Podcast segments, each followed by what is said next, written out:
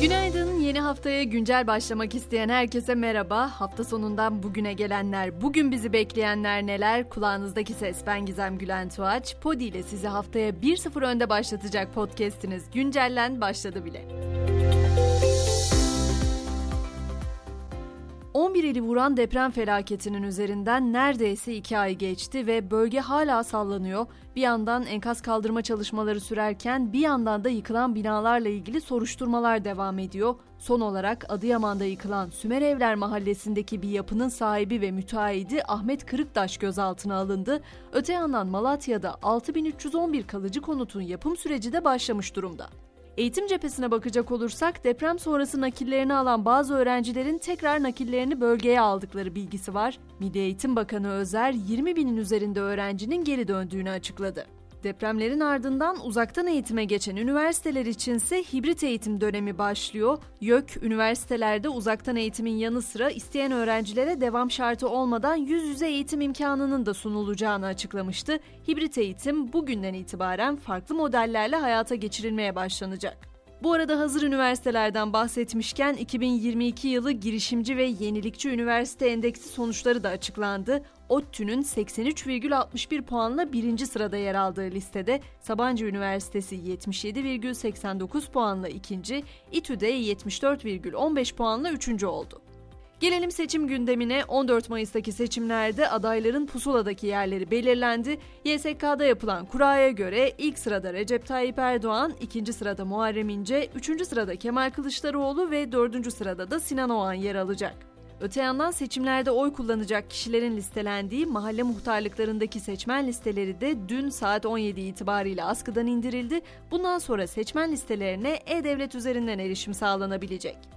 İyi Parti cephesinde ise yaşanan bir kavga seçimi iptal ettirdi. İyi Parti'nin Ankara'da düzenlediği milletvekili ön seçimi kavgaya sahne oldu. Genel Başkan Yardımcısı Şenol Sunat'ın ekibiyle milletvekili adayı Adnan Beker'in ekibi arasında çıkan kavgada taraflar birbirlerine sandalyeyle saldırdı. Kavganın ardından seçimde iptal edildi. AK Partili Sındırgı Belediye Başkanı Ekrem Yavaş'ın da aralarında olduğu 3 sanığa ise Balıkesir'de sit alanında kaçak kazı yapmaktan 4 yıl hapis cezası verildi. Sanıkların karar sonrasında istinaf mahkemesine itirazda bulundukları belirtiliyor. Meclise bakacak olursak 27. dönem 6. yasama yılı faaliyetleri bu hafta tamamlanacak. Bugün genel kurulda Bartın Amasra'da 42 can alan maden faciasını araştırmak üzere kurulan komisyonun raporu görüşülecek. Deprem Araştırma Komisyonu da yarından itibaren mesai yapacak.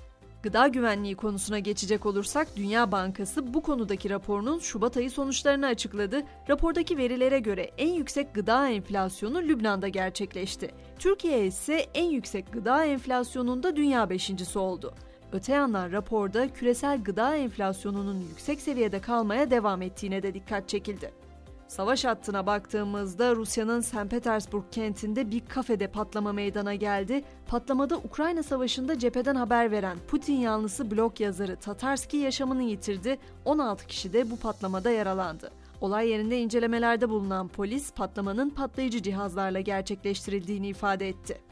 Avrupa'ya geçtiğimizde ise bankacılık krizi endişelerinin yankılarının sürdüğünü görüyoruz. Birleşen İsviçre bankaları UBS ve Credit Suisse'deki istihdamın %30'una kadarının azaltılması gerektiği belirtildi. Ayrıca İsviçre Federal Savcısı Credit Suisse'in rakibi UBS tarafından devlet desteğiyle devralınmasına soruşturma açtı. Soruşturmada geçtiğimiz ay üzerinde anlaşılan acil birleşme sırasında İsviçre'nin ceza yasalarının ihlal edilip edilmediği incelenecek.